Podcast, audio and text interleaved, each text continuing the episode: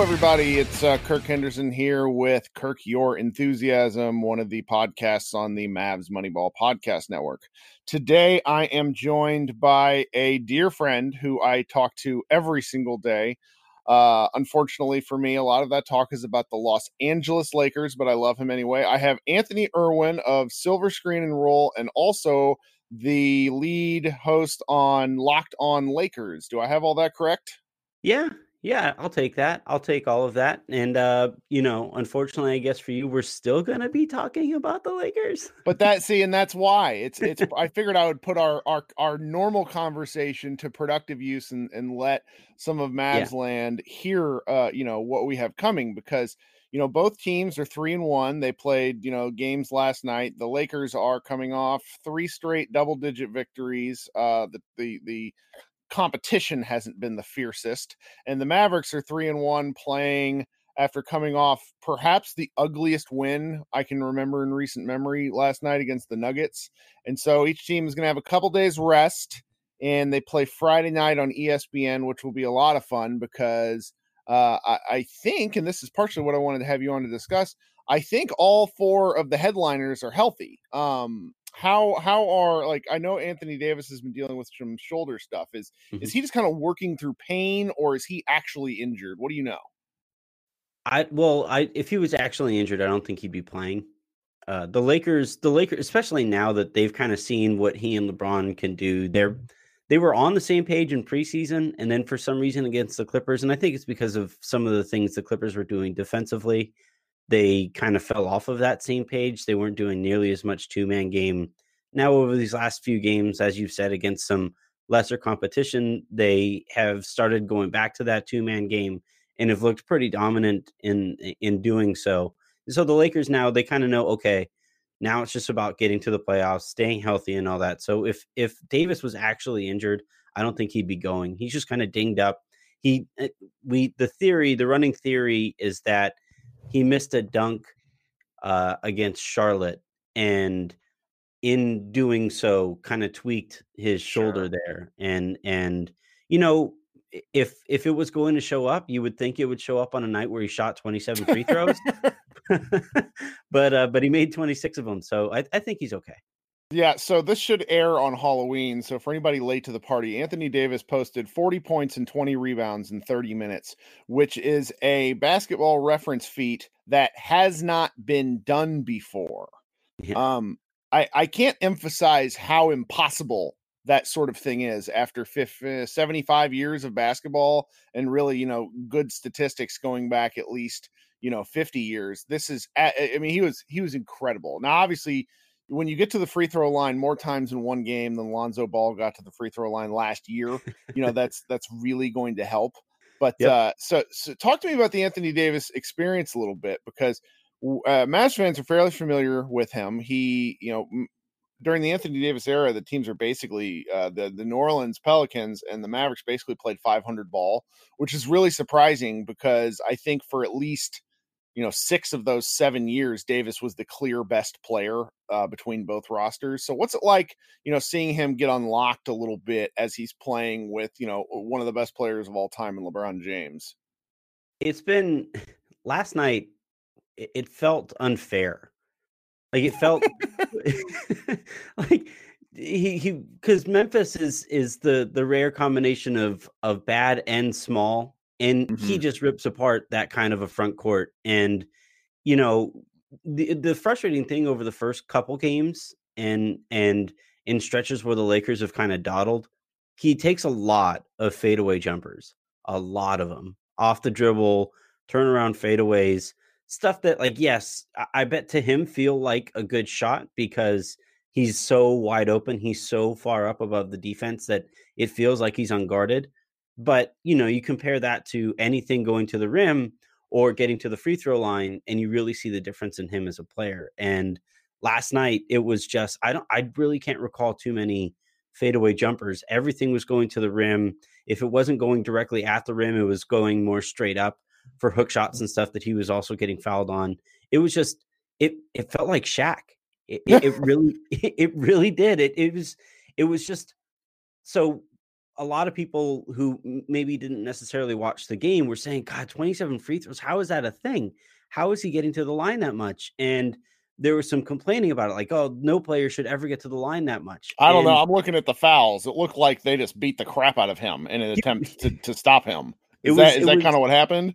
they had no other choice but they they had and and you know it was it was that's really how it felt like over the course of the game was that they had no the other team had no choice against him and it, he just basically the one nice thing i like about anthony davis is if he feels like he has an edge he doesn't get bored utilizing that edge u- utilizing that advantage sometimes with bigs they'll get kind of bored with well i'm taller than you i, I guess i'll just step out here and take a mid-range jumper or something like that no davis Davis yesterday basically said, "You guys can't stop me. There's nothing you can hope to do to stop me but foul me. And if it takes me shooting three thousand free throws, I'm going to shoot three thousand free throws." Yeah, I, this is a pretty ridiculous box score line to me, and it's it's not a Laker; it's a Memphis Grizzly player. My second favorite player in last year's draft was Jaren Jackson Jr., Yeah, who he, uh, somehow had he had you know he had seven points, six rebounds, five personal fouls in only 18 minutes, and he also finished with a plus 11. I don't Yeah. really know how that happens, but it's it's very funny. You're looking at the box score from from the the the game last night, and they clearly just kept throwing out different players because everybody seemed to play like 20 to 25 minutes for the Pel- or for the the Grizzlies because they just didn't they didn't know what to do. yeah, it What- was it, it was a throw crap at the wall and hope something sticks kind of game, and nothing stuck. Well, so we know, you know, this is year 17 of LeBron. He's particularly absurd. He looks to be really, you know, making the Anthony Davis fetch thing happen in terms of the game. You know, his statistical lines are no like they're so gaudy, but they're not, you know, the the LeBron lines of the past thus far. Is that from from what you guys can tell, is that a like a concerted effort on his part to make Anthony Davis the guy? or is it really Anthony Davis kind of taking taking reins himself? Like, what what do you think? Well, I think I think it's a little bit of both. I think so heading into the season there was a lot of talk especially from LeBron saying that he wanted Davis to be the focal point this year. And and a lot of people just kind of said okay, sure. Yeah, all right. You know, like one of those it felt like one of those things that he says in the offseason that that immediately falls by the wayside. And um, I, I think what the the strategy here is on nights like against Memphis, on nights like against you know lesser opponents, he's going to make Anthony Davis the the focal point of the offense. It's going to be Anthony Davis's team. And then when they play against better teams, he's going to try to flip that switch and and go back into force of nature LeBron. The one problem with that though, and we saw it in the first half of really all three of these games, is the Lakers really respond to however LeBron is approaching the game. So if he is in go mode, everybody's in go mode. If he's in more lackadaisical whatever mode, even though it's Anthony Davis who is who is talented enough obviously to carry an offense, everybody else just kind of goes into that lackadaisical mode. So what what's going to be interesting to watch over the course of the season is can the Lakers break away from just responding to to LeBron's energy level? Because if he has to be a force of nature for 82 games, it's just not going to work out. Well, okay, so we've talked a little bit about the stars, and you know, the Mavericks and Lakers have some fifty thousand foot similarities in the sense that the way the teams are built focus around two guys, and then there's basically everybody else. Now, a little later on in the pod, I want to give you a chance to to you know pick at me a little bit about the Mavericks, but I'd like to focus on the Lakers just for a few more minutes. Mhm. How has the rest of that rotation, you know, worked itself out, and what are your concerns and or hopes about a you know the two guys who are still on you know injury watch, meaning Rajon Rondo and Kyle Kuzma? Well, the longer Rajon Rondo is on injury watch, the better the Lakers are going to be. Um, but with Kuzma, Kuzma is actually they they miss Kuzma in in this regard the by the most. He's the Lakers' only non-LeBron player who is the size of a normal shoot uh wing, right? He's the only like six seven, six eight player that the Lakers have that isn't LeBron James. And it really shows they've had to go to like three and four guard lineups. Um, and then you know Jared Dudley has had to carry some of the burden when they when they want to play four out basketball, and when Kuzma comes back, that makes those lineups a lot more natural. Uh, Kuzma coming back also might take away from some of JaVale's minutes because Dwight has been a revelation. I can't believe I'm saying that in 2019, okay, but he's like a legitimate fan favorite out here. It's wild. Um, but he, yeah, I think Kuzma coming back, and he might come back as soon as Friday. The Lakers are actually doing this weird thing with him today. Uh, as we record this on what is it Wednesday? Mm-hmm. Uh, what they're doing is they're they're the whole team has a day off, but Kuzma is going to practice with the the defenders. The I guess the South sure. Bay Lakers now, and the point of that is so that they can have him have a couple practices under his belt and be good to go for you know Friday's game. They really want to get him play. back. They they want him back. Uh, it's just a matter of his conditioning, um, okay. according to Shams Charania the, the other day. So yeah, I, I, think if he comes back, that makes the Lakers a, a different team in terms of what they're capable, of, especially on offense. Uh, and the thing that you know you asked about rotations, the sooner the Lakers move away from JaVale in the starting lineup, I think the better they're going to be. Dwight Howard has been he's just a smarter player than JaVale, which, you know, low bar, but uh, he's he's just been better flat out energy wise in terms of intelligence. Uh, he's a lot more forceful on defense. JaVale just kind of like backs off and hopes that AD cleans up everything. Mm-hmm. Dwight has actually been out there, been, you know, and, and creating problems. So um, the thing that I'm really interested to watch in how the Lakers match up against you guys is they use basically only drop coverage on pick and roll and you can't do drop coverage on on Luka. You just can't. Mm-mm. So, well, that's that's you know, and maybe we should pivot a little bit to the Mavs. This is a Mavs podcast. I'm sure my listeners are mildly annoyed with me, but you know, I want to want to talk. You know, uh, the timing of this worked out just because there's a two day two day gap. You were available. This is this is a very big test for the Mavericks. The Lakers have enough top tier talent. When you have two of the best seven, eight guys in the league. Things tend to mm. work itself, work themselves out, even if there's not injuries. Uh, Porzingis and the Mav, uh, uh Porzingis and, and Luka and the Mavericks are still really figuring a lot of things out. Uh, I know we didn't have a chance to talk last night after the game, but that was Luka just played his worst professional basketball game by a country mile. He did mm-hmm. hit the game winner, but he was tentative. He looked he he kind of looked like he might have been feeling poorly, honestly. Mm-hmm. But it was just one of these games. And so as they head in, you know, to as they host the Lakers, it's fairly well known that LeBron is essentially his idol. Um I, I you know, and LeBron is is, is at that strange age where he probably doesn't really care because he's still in his prime and it's like it's nice to be respected but it's also probably a little awkward uh like there was that that kind of that detailed story about Luka hanging out to get his jersey is one of those things that's it's, it's going to be cringe worthy the further we get away from it, even if at the time it was a little bit cute. So I'm gonna I'm gonna be really interested to see how they show up because uh you know win or loss they need to at least play the Lakers very they need to at least play the Lakers well because despite the fact that the Lakers I do believe have top tier uh the like the better tandem of the two that's not really in question in terms of talent Mm-hmm. The the Mavericks have at least shown through the first four games to have a really interesting bench. Uh, mm-hmm. last night they had uh, 61 points off the bench, and and that's kind of a ridiculous number.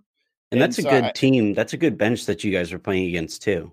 Well, it was. It was. The Nuggets are odd in their own right because I don't think their coach, like their coach, won't play Michael Porter Jr., which is a baffling thing. Um, mm. he's a good basketball player. You should play good basketball players. That's kind of my rule uh, as an NBA fan.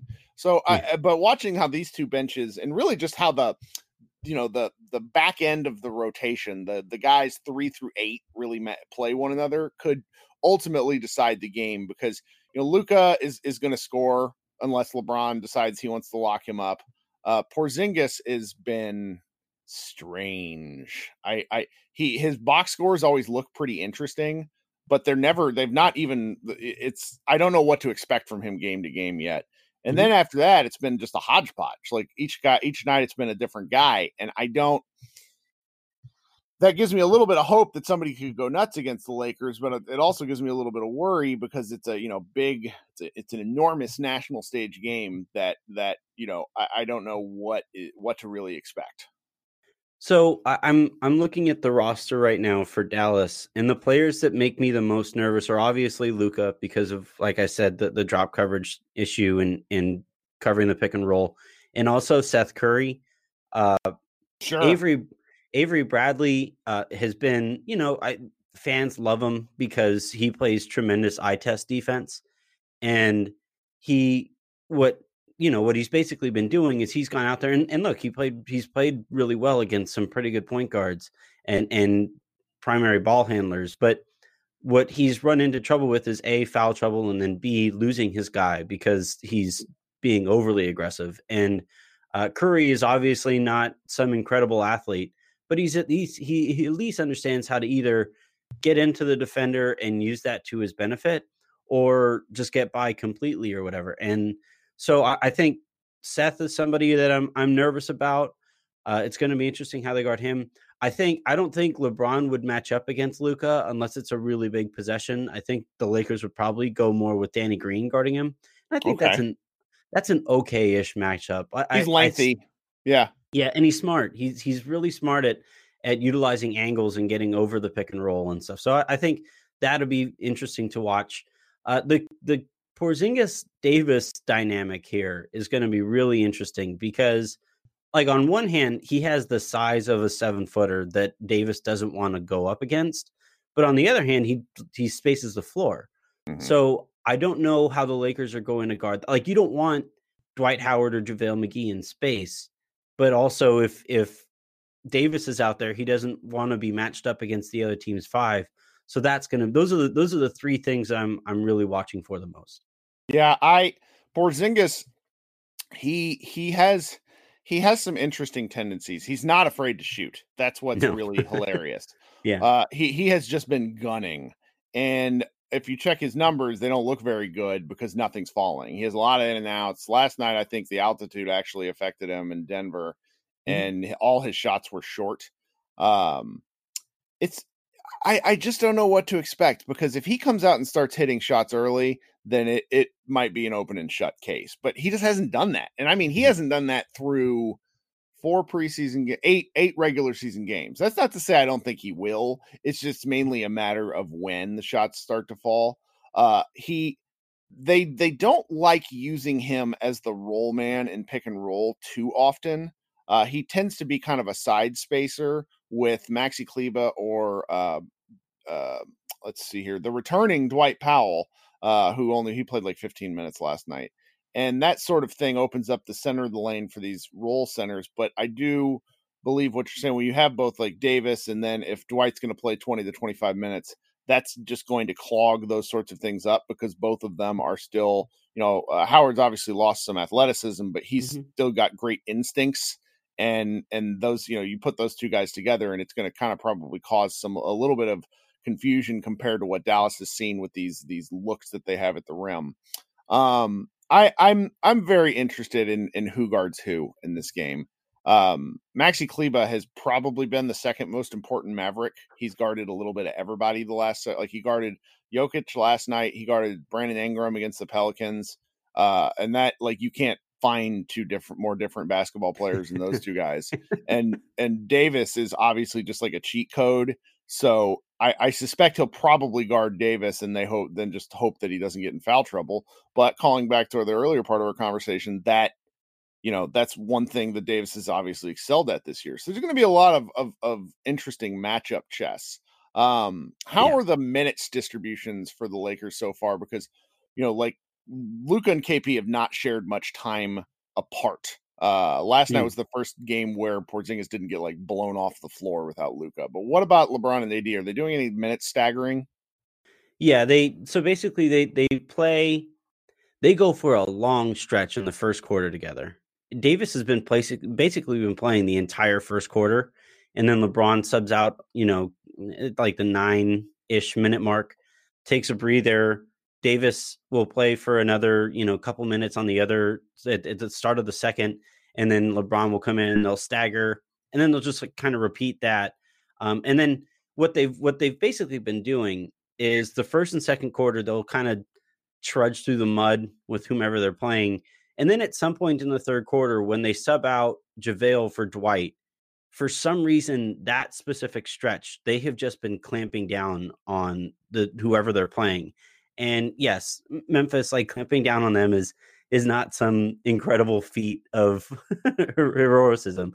Uh, but but I, they did that to Utah. Mm-hmm. And mm-hmm. again, Utah is, you know, especially with the way Conley started out the year, they're still figuring some stuff out as well. But the Lakers just, you blinked and the game was over because Utah couldn't score. I think Memphis at one point, I think it was like 69 to 66.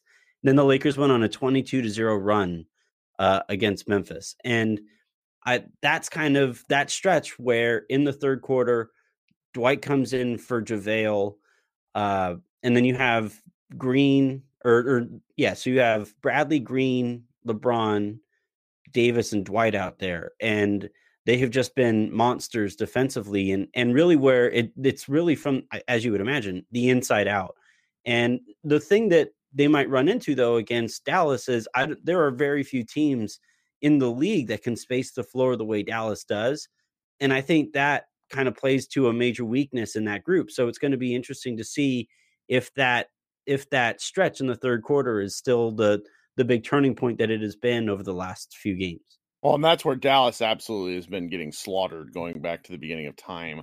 I know one of the guys on on Mavs Moneyball is currently looking into this like big picture, but Dallas has just been getting owned so far in third quarters. So that's hmm that's going to be particularly fascinating.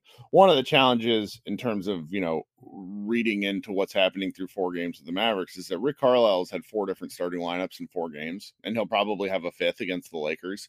I think that, you know, one of the the Mavericks are going to be reasonably deep, but they're not super talented with those three through eight guys, like I've mentioned. But what I don't think is going to happen is that they will settle on a starting group and that is probably going to drive me crazy because I I want some of these other players, you know, a, a Jalen Brunson, a Delon Wright, to have a chance at a defined role that comes with every game, hmm. and. You know, and you'd think that a coach like Carlisle would really want to settle on something like that, but so far, I just, I, and it's probably going to take a while if he actually does it, and that's particularly interesting. So that that me rambling makes me think of, of what I'd, I'd like to hear a little bit about Vogel. How has he been, and do you feel he's been pretty adaptable, or is this just you know such a top heavy talent team that it hasn't it hasn't really become much of an issue yet? He's, I mean, he's in a as tough a spot as a coach with LeBron James and Anthony Davis can be in, right? Like if if Vogel was to complain about the spot that they're the the kind of coaching that he has to do, there would be like 27 other coaches in the league that would slap him upside the head. So I, I, think for Vogel, what he's been doing, I think he's been really coy with the media in some of the stuff that he says. Like after the first game against the Clippers, he was saying stuff like he was fine with the amount of post post touches that were going on and fine with the number of sets and stuff. And and it drove everybody out here insane because you like that that was the 90s. That's the 90s exists in the 90s for a reason. We we've moved on. Um, but I, I think he's kind of gotten away from that a little bit to you know and made the Lakers a better team as a result. Davis and LeBron two man game is what this team kind of has to be driven by, and after that first game, they've gotten back to that whenever those guys are on the same court, uh, on the court at the same time. And I think one of the things to really keep an eye on here with this matchup specifically is KP has the size, especially now that he's kind of bulked up a little bit, to knock Davis off of his routes in that two man game. And at the very least, he has the length to make those passes a little bit more interesting. So if it is KP that's going to be matched up against uh, AD, that's going to be fascinating to watch. If it's Kleber or if it's Dwight Powell or if it's any of the other smaller Mavericks, I, I, I would be nervous about that if I was uh, a Mavericks fan because, sure. like I said, Davis has no problem whatsoever just continually getting to the rim and forcing the issue there, and and especially so in in a big ESPN game, the way that we're it's going to be set up on Friday. Yeah, I I would be shocked if Porzingis ends up guarding Davis directly. Uh Yeah. he teams have been looking to pull him away from the basket. Um For good reason. he's he, yeah, he's he's a good help side shot blocker. He also his movement laterally was poor before the ACL tear. And since you I try not to overreact to this stuff, but there have been just a lot of plays where I can tell he is trying to bait guys into shots so that he Mm. can go for blocks, and then he ends up giving up like open layups. Yeah. Um, Paul Millsap last night against Denver went on a 9-0 scoring run against Porzingis because Porzingis just wasn't playing very hard. It, Mhm. and you know you can't match up against Davis and get and be be able to do anything against Davis going downhill. I agree with the theory that he might be able to bump him a little bit more, but that's just not his play style. He is even he's bulked up to take some kind of some of the the the base beating in terms of boxing Mm. out. And he's actually done pretty well the past few games in terms of rebounding, but I still don't think he enjoys contact. Uh, even going to the rim, he looks for ways to kind of slither around it. Um, and that just might be the way he plays, and that's something Yeah. that you know, somebody like me is going to have to get used to because when you go watch a guy like LeBron, absolutely, and and Luka to a lesser extent, and James Harden and some of these other you know guys that are rim, you know, that really love to attack the rim, they relish the contact, Yeah. and you know they finish through contact, and like so the the strength stuff is always is something I'm always fascinated by because I you know I think if I from a fan perspective, I kind of prefer the more finesse game just because I I, don't want to watch guys back down. I don't want to watch thousands of dribbles. I like you know like you watching. Zion. Yeah, yeah, it's fun. So like the fact that a, a- AD is kind of you know I, I know he doesn't want to bang himself, but the fact that he's seeing what his best life can be in some of these you know not all the time circumstances at the five, but occasional circumstances at the five is pretty fun for basketball fans because obviously in a situation like last night he just starts going to work. Yeah. Yeah, and and with the Lakers actually one of the topics that Pete and I talked about after last night's game was that Dwight so as great as he's been on defense and that should that is getting the most attention or whatever at, just because it stands out the most but the way he's approaching the game on offense is just as impactful to me cuz he isn't asking for post touches. He hasn't had a post touch this year, I don't think. Not not since the preseason. And uh, he's setting these monster screens. He at one point last night I thought was going to kill Jae Crowder. Like Jae Crowder, who is who's not like Crowder is not a a small guy, and he walked away from that screen like what the. He almost killed Terry Rozier the night before or the game before. Uh, so he's really relishing in his role, and what that has allowed is for Davis to be this kind of four or five hybrid where they just they just match up hunt for him and depending on the help defense kind the, the way that the other team is playing their help defense if they aren't getting over to help fast enough davis is just getting to the rim or getting to the free throw line and and i think that's where you know dallas it makes for an interesting matchup because it's not like dwight is going to be able to pull kp away from the rim right that's Right. not that's not how, how that's going to work so if you know if let's say kuzma plays and he goes out there and they're able to match up Hunt, and you have a situation where it, it- how do you pronounce it? Kleba? Yeah, Can I see? yeah. It's Kleba. Looks like Kleber, but it's Kleba. yeah. So if if Kleba is matched up at some point with Davis and Kuzma is out there, or they're playing small where they have a smaller four out there, and that person is being guarded by KP. Well, that's going to make for an interesting, borderline problematic problem for the or situation for Dallas. But if Mhm. it's Dwight out there, if it's JaVale out there, and they aren't pulling Porzingis away from the rim, that type of help defense will force uh, Davis into those kinds of fadeaway jumpers that drive me insane. Yeah, yeah. I'm really, I'm really excited for this game. I, I, these, these, I'm. You can tell I'm getting old because I'm out here on the East Coast and like anything past an 8:30 start time, I kind of get that Clint Eastwood uh, face. And yeah, and this game, I think is is it is it 9:30 East Coast time on a Friday night, which you know it's it's okay. I'll make it work. It'll be, uh, but it, that you know at least it's a great game worth staying up for. yeah, Well, yeah. That makes it take- easier. I don't want to take up any more of your time. I'm pretty sure I we you know obviously we will talk more throughout the season. I'll probably the you know LeBron hasn't been to Dallas since 2017. Uh, the huh. two game uh, he missed the the one game they were going to play last year because he had you know hurt his groin. He's um, ducking Barea. Right, exactly. He did, and now Barea is hurt, so he's he's doing he's going back. Barea hasn't played any yet. He's gotten three do not plays in a row or four do not plays in a row, and I am in my feelings about that, but I won't say which side because I don't want to tick off any of our fans. Um, yeah, but I would love to have you back on when we get a little more tape on these guys because you know you never know with the way the season drags out. This might be one of the few times that all four guys are actually playing at the same time. Yep. Uh, and so they're you know you, you never want to draw too many conclusions from one game, but you know what would the fun in that be if we didn't? So that's like my entire spiel. Yeah, yeah. I've made a career out of overreacting. well, again, uh, Fred, thank you, or Anthony, sorry, Anthony Irwin, thank you for coming on. Uh, you know, Kirk, your enthusiasm, and everybody out there. If you're still listening to me, remember to rate, review, search Mavs Moneyball podcast, subscribe, tell your friends. This has somehow become a fairly successful podcast in under a month of NBA. So uh, everybody, and uh, and I hope you have a good Halloween and enjoy the Mavs Lakers game Friday night. I will be with you again after the game. Have a good day.